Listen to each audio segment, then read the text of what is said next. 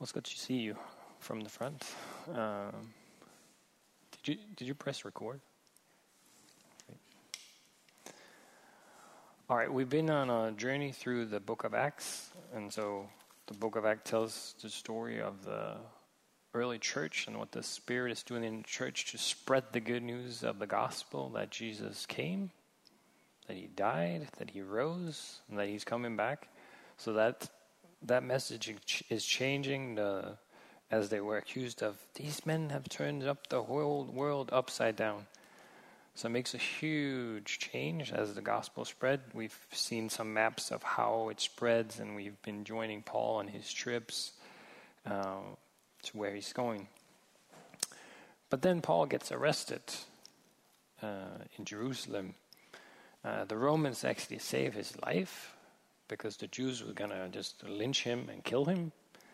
Uh, and then a plot is discovered that the Jews want him to go to court again, but 40 people have vowed they wouldn't eat until they kill him. Uh, that plot is uncovered, and he is taken to, instead of Jerusalem, he's taken to the city of Caesarea Maritima, which is the Roman um, Roman Roman center of power in that region. So right at, at this point in time, the Romans are occupying uh, the Israel as well, and so they have their power center there, where their most of their soldiers is as well. They also have soldiers in Jerusalem and other places, but that is kind of the main place. So Paul is taken there, and then he is uh, left there. well, he's not left there. He has his well, his third, second, third trial, uh, and uh, Felix last time didn't really know exactly what to do with Paul because he didn't really seem to have done anything wrong. But then he didn't want to upset the Jews, so he didn't want to free him either. So Paul's just left in prison for two years. Uh, Felix talks to him sometimes and hopes that he will give him some money so he can free him that doesn't happen. And then Felix, as I talked about, he makes a lot of uh, what do you call it? Not very good government uh, things. So he ends up killing a lot of people, and people complain, and then he gets he gets sent away, and a new man arrives. So we have this person Festus that we're going to read about today as well, and he has taken over Felix's position. So Paul has now been in jail for two, three years. He's had two or three trials, and uh, yeah, then we come to this place where we read today. So we read from Acts 25, 1 to 12, and uh, if you take the first slide. Mm, yep. So let's read together. Now, three days after Festus had arrived in the province, he went up to Jerusalem. Now, just a note when it says up and you look at a map, it's really down. So it's geographical elevation. So it's like he goes up to Jerusalem, but it's south. Well, it's because they're going up a hill to Jerusalem uh, from Caesarea. And the chief priests and the principal men of the Jews laid out their case against Paul and urged him, asking a favor against Paul that he would be summoned to Jerusalem because they were planning an ambush to kill him on the way. Festus replied that Paul was being kept at Caesarea and that he himself intended to go there shortly. So, so said he, Let the men of authority among you come down with me. And if there is any wrong about the man, let them bring charges against him. After he stayed among them no more than eight or ten days, he went down to Caesarea. And the next day he took his seat on the tribunal, and he ordered Paul to be brought. And when he had arrived, the Jews who had come down from Jerusalem stood around him, bringing many and serious charges against him that they could not prove. Paul argued in his defense Neither against the law of the Jews, nor against the temple, nor against Caesar have I committed any offense.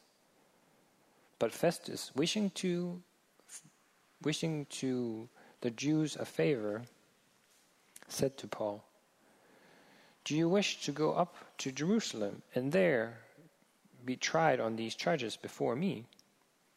But Paul says, I am standing before Caesar's tribunal, where I ought to be taught. To the Jews I have done no wrong, as you yourself know very well. If then I am a wrongdoer and have committed anything for which I deserve to die, I do not seek to escape death. But if there is nothing to the charges against me, no one can give me up to them. I appeal to Caesar. Then Festus, when he had conferred with his council, answered, To Caesar you have appealed, to Caesar you shall go. This is the word of the Lord. Can you just show the slide of the the bema thing? The the slide from that has Jerusalem bema. Oh, okay. So this is this is a drawing of what they think he was. So this is at Caesarea. This is like a big, huge place that one of the kings that was named Herod lived in. So he was being kept custody in there somewhere. So that's also where the slide, uh, the trial is at. If you take the next slide. Oh, okay. So um, a while ago we talked about what happens when you get judged, and so you go in front of something called a bema, and so in these Roman times the bemas are quite high, but in the beginning it was really just um, a, a plate in the ground that would be the sentencing place. But now in these times it's a the judge is up here and you are down here. And some people said that's actually why you still keep the judge up in some courts. But but this is kind of the situation. So Paul is down there on the ground. Uh, Festus is up there, and then all the Jews come and accuse him. So there's just to maybe create a visual there. Um, yeah. So what's going on in the text? Well, Festus has arrived in Jerusalem. He's just got a new job. You know, he just got a new job. The other guy got kicked out. He got fired. So he comes in, and and he has not been there many days. He's been there less than a week. He's in Jerusalem. The Jews find him. I don't know how they find him, but they find him, and they're like, "Hey, give us Paul so we can kill him." That's not what they say, but that's kind of what they imply. And they're actually some smart people say they're implying in the text that they want him killed because they're asking a favor for it. Uh, now, Festus doesn't really, he doesn't play along with that game. He says, like, well, first of all, he doesn't say that. I just got here. I have no idea who this Paul is, but you can meet me in Caesarea, and then you can bring your charges. We'll we'll see how it goes, and then then yeah, we'll talk about that. Um, and also, if we've known, if we've gone through that, we can see this is a fairer thing to do instead of just giving him over to the people that really want to kill him a lot.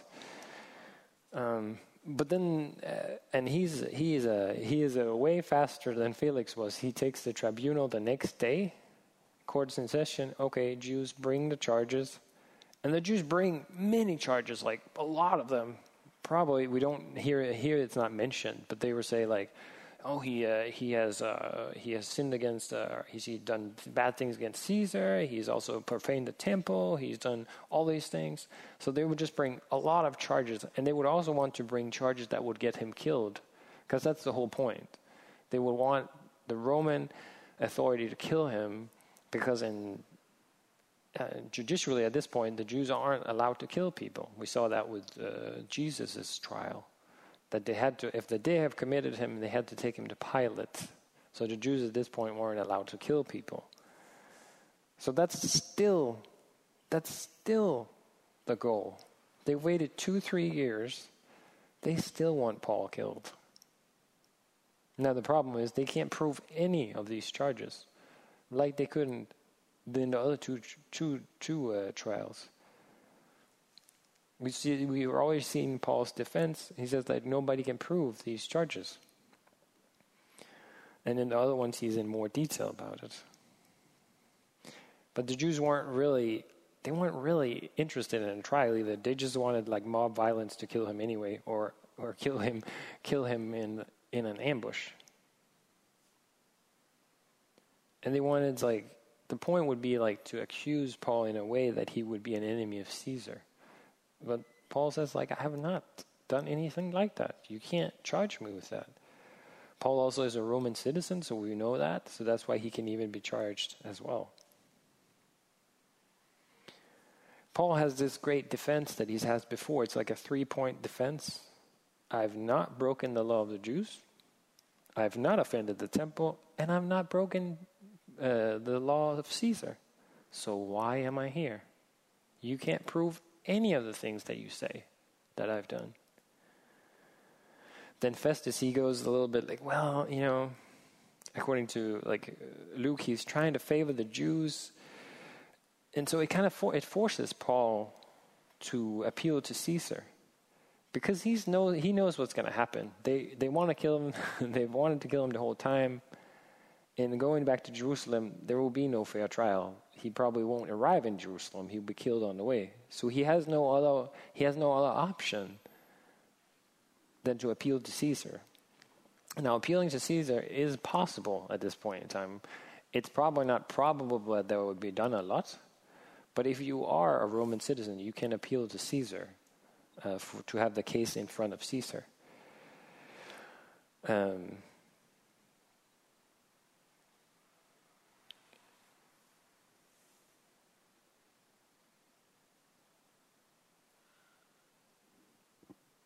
I didn't know that. but even before he finishes his defense, he says, okay, if I've done anything that deserves death, then it's okay. I'm willing to die. But I haven't. So why are you why do we why would you even let me over to these crazy people? He doesn't say I call them crazy, but why would you even hand me over to these people? You know very well that I've done nothing wrong. So he presses towards Festus and like like why do you say that?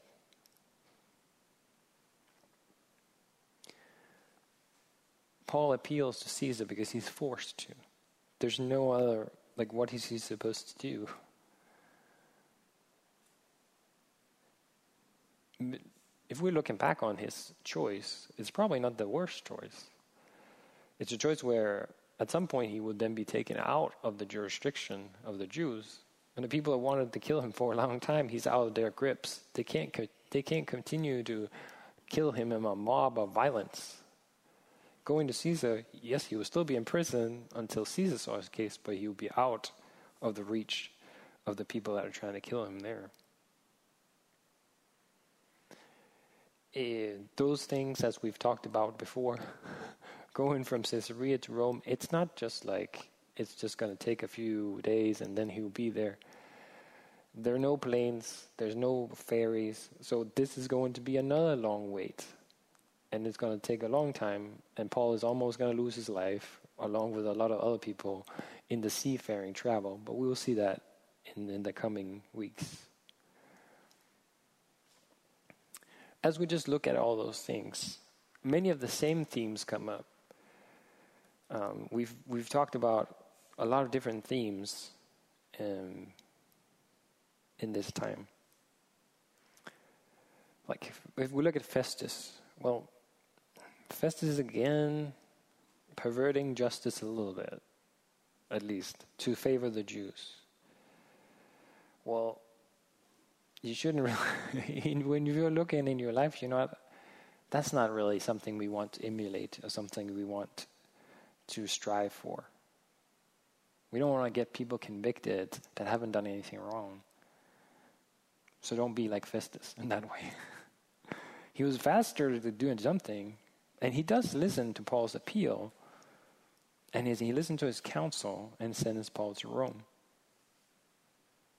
But he doesn't really know why he's sending Paul to Rome. And we'll see that next week. So the point is don't be like the Jews at this point in time. Don't be like Festus. Be like Paul, as we talked about. he's confident. Like he said before, I have a clear con- I have lived with a clear conscience before God my whole life. Um, and then he lays out his defense. I've done nothing wrong against these people. Um, yeah, so I've lived my life with good conscience up to this point. When he said that, he got beaten in the face, but that was a different point. I did find a new theme. Maybe not the most obvious one in the text, but we've done so much work on the other themes. As I, as I was going through, I was like, okay, God, what is it that we need to talk about today? And it's actually the last sentence. Then Festus, when he had conferred with his council, answered, To Jesus you have appealed to Caesar. To Caesar you have appealed to Caesar. You should go. He also probably appealed to Jesus, but that's different. But Festus, he confers with his council. So that made me think what about us? Do we do that? I know it's not a court setting and we don't have like like five, six people with us all the time. But do we confer with people when we have to make decisions? Do we have people we talk to? And do we even seek out people to help us with wise counsel? If you do, who are your counselors? Who are your advisors? And then, when just going through this, you might have some questions about that. First one will be Are they wise counselors? Are they people you trust? Can you trust what they say? Or else there won't be much help to you if they keep lying all the time. If you're, as a believer, you also got to be like, are they morally upright? So they don't guide you into sin or breaking the law or do things against the against Jesus? Do the people have insight in the questions that you have? For instance, if you want to build a house or fix a car, I won't be of much help. so there's no reason to pick somebody who don't know anything about the questions you have. Do they understand your faith and how you want to live out your life for God? Do they understand the questions you're asking?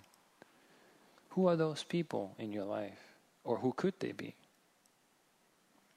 You say, I already have many counselors. I okay, so and how do we use them? And for what will we use them? Should we ask all our questions to one person? Or could you have maybe four or five people or even four or five couples? Some do have different expertise um, we had a conversation at home about some of these things as well. It was like, so I would strongly suggest that these people are real people. Because some people would say, well, I mean, I have all these friends, old friends from old books or podcasts or sermons. That's really good that you get inspired by those things. But they can't really be your counselors because they can't answer your questions. They can't keep you accountable, and they don't know you.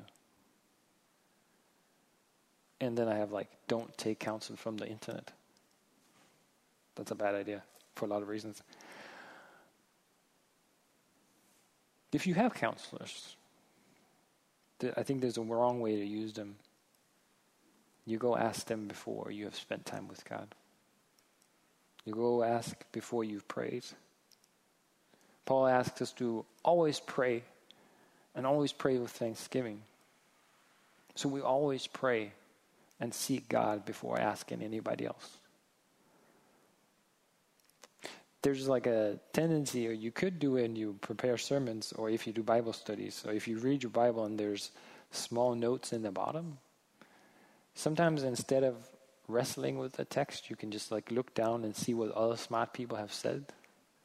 I would advise against that because you can do that later, but don't do it as the first thing.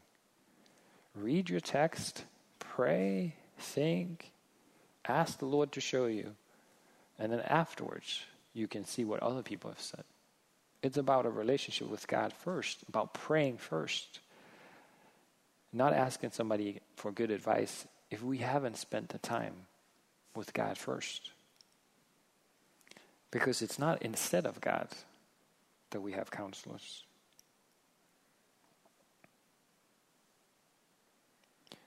It's counselors that can guide, it's seeking out wise people who can guide us and lead us as God is leading you. So there's some important questions. Why am I even talking about this? Why are you talking about counselors? Well, I'm glad you asked. Can you show the show the slide uh, with that one? Because Proverbs three times talks about counselors. This is where I should have had my glasses on. Um, and so there's there's wisdom in having counselors. So we go for Proverbs eleven fourteen, where there is no guidance, a people fails. But in an abundance of counselors, there's safety. So, in having people to talk to, to guide, there's a way that we can actually be safe. So, this is probably important. If you build a house, you don't have a bunch of like me in like as uh, uh, being in charge of the foundation and other things because then the house is probably not safe. This is about safety as well. And then we also have the the people fail. And then in the next one, without counsel, counsel plans fail, but with many advices they succeed. So if you have some plans and they keep failing, well, here the Lord says to have many counselors to ask as well that those plans might actually succeed. So say safety and plans that has a higher chance of succeeding. Plans are established by counsel, by wise guidance, wage war. I don't know if you should go make a real war, but we are in a war, in a spiritual war. So when you're when you're saying we want to be a family who's shining a light to the world, well, Satan is very alive in the story as well and fueling the wrath and anger of the Jews. So if you decide that you want to be a light to the world, well, you will also see opposition. opposition. So as you decide you want to be uh, a light to the world for your family or as you in your workplace as a student, it's probably also very good that you ask other people who's been in the same situation and they can help you and they can guide you in this spiritual war.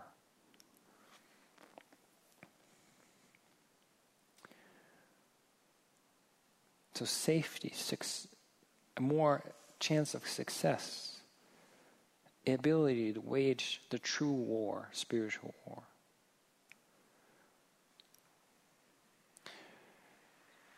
Jesus says in Matthew 6, but seek first the kingdom of God and his righteousness, and all the other things that people will worry about you will have. James talks about if you lack wisdom, ask for wisdom, ask for wise counsel we had an example this week where we were actually really encouraged talking about talking to a different couple that are um, missionaries in um, somewhere in Eastern Europe. It's just flow flow my head. I think they're in they're close to Romania, but I think they're in Bulgaria. But um, and they, I'm now I'm just sharing, but they had a big decision, and they had been praying to God. They they had been uh, pouring out their hearts to God, and there it was a decision about their family. And then um, they sought out some counsel that they have. They have five different couples, and so, but they also had their own will. And the the man he says, yes, the first couples they were just like, that's a great idea, but they had talked to the Lord and said like, all five have to be okay with this what happened? the fifth couple said, That's a terrible idea. And the man was like, No. but that's, that's kind of like a good way to use wise counsel. Because uh, I don't know if you ever played a game, um, maybe this, you've, okay, so so you're telling some, you're telling yourself, okay, it doesn't matter if it's this one or this, this one. Uh, either I play this game or this game, or I'll eat this thing or this thing. But then inside of you, you still have the one. Then if you let use a dice or something, and it's like, oh, it's three. Yeah, but I really wanted four. So sometimes, like sometimes we think we're totally neutral, but we're not really. So that's that's that that that our desire sometimes can trump or or or or push us to do something else. Where other people who are wise counselors, who know our situation, who know what we really want, they can come in and be like, yeah, I think it, yeah, but no. And so in that situation, I just thought it was such, a good example of they want because the real desire is they want to follow God. They want we they wanted to do that, and so they had five godly couples weigh in, and they had already talked to God first, so they knew what it meant when they gave their counsel.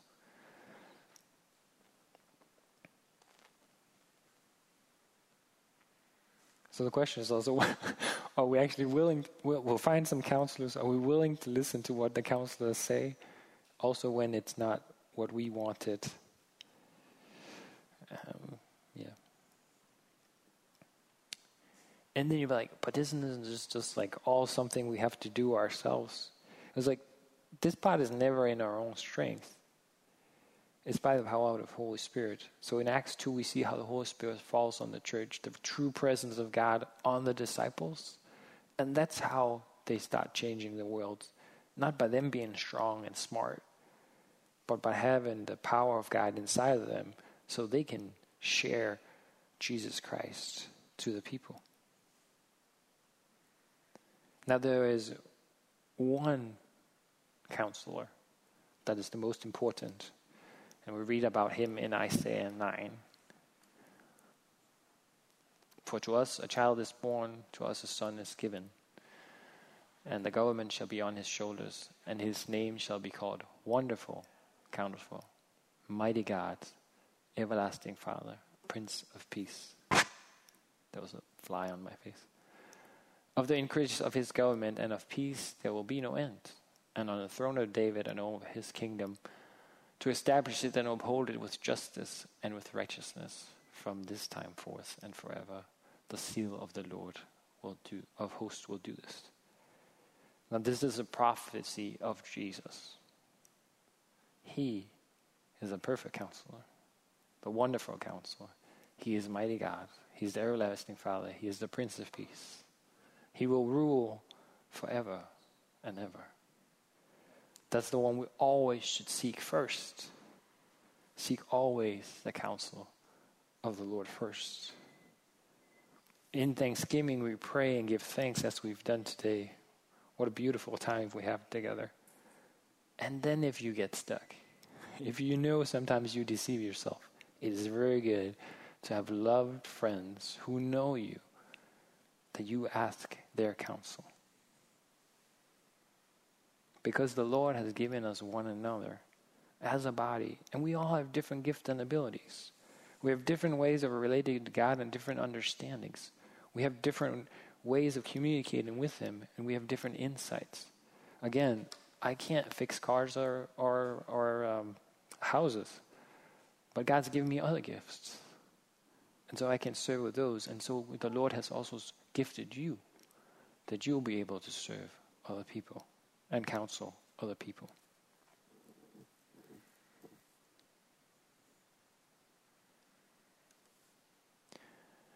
So I had a point that I lost.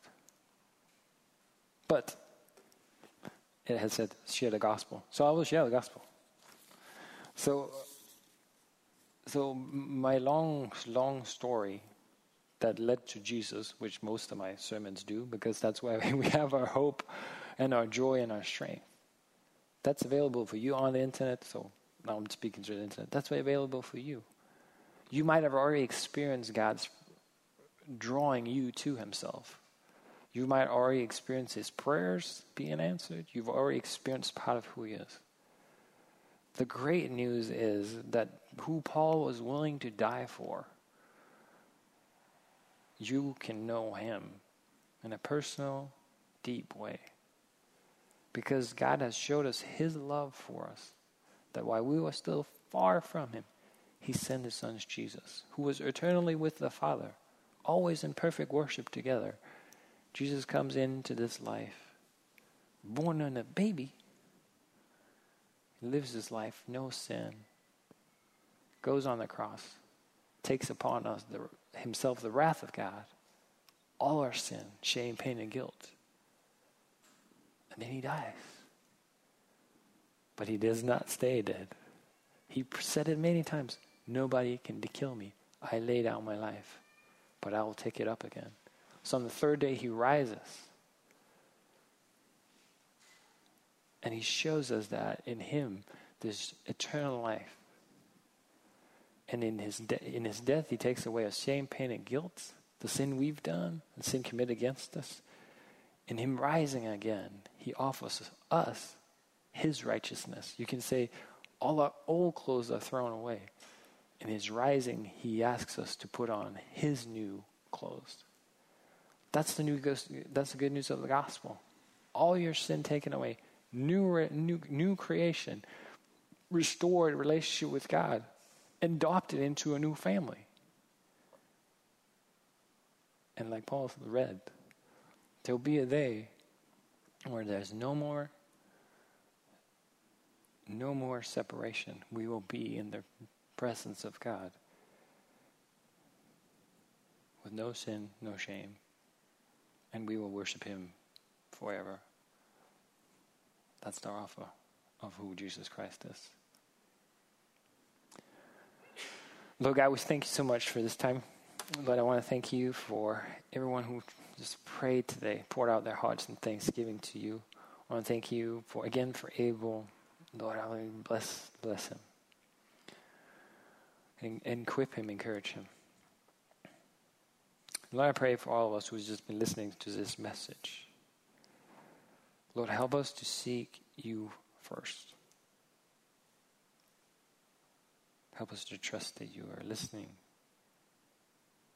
Help us to listen well. And help us to seek out people who can help us when we don't know exactly what you're saying. Lord, help us to see one another as a huge blessing.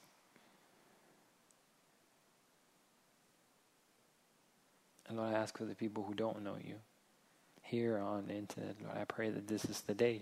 As Paul writes, this is the day of salvation. Lord, Holy Spirit, this is the day you open up eyes to see who you are. This is a day where there's a huge celebration in heaven as people are coming to you.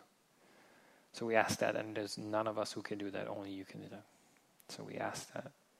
Pray you remove any stones, hurdles to come to you and enjoy who you are. But we thank you and we praise you in Jesus' name. Amen.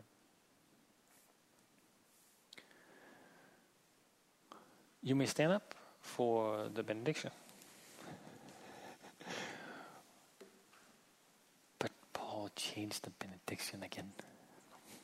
So I'm not going to read the one that's on the screen because I chose another one.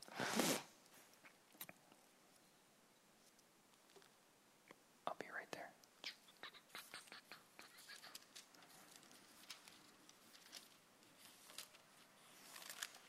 There it is. I'm going to do the one from Jude, uh, Jude 24. Now, to him who is able to keep you from stumbling and to present you blameless before the presence of his glory with great joy, to the only God and our Savior, through Jesus Christ, our Lord, be glory, majesty, dominion, and authority before all times, now and forever. Amen.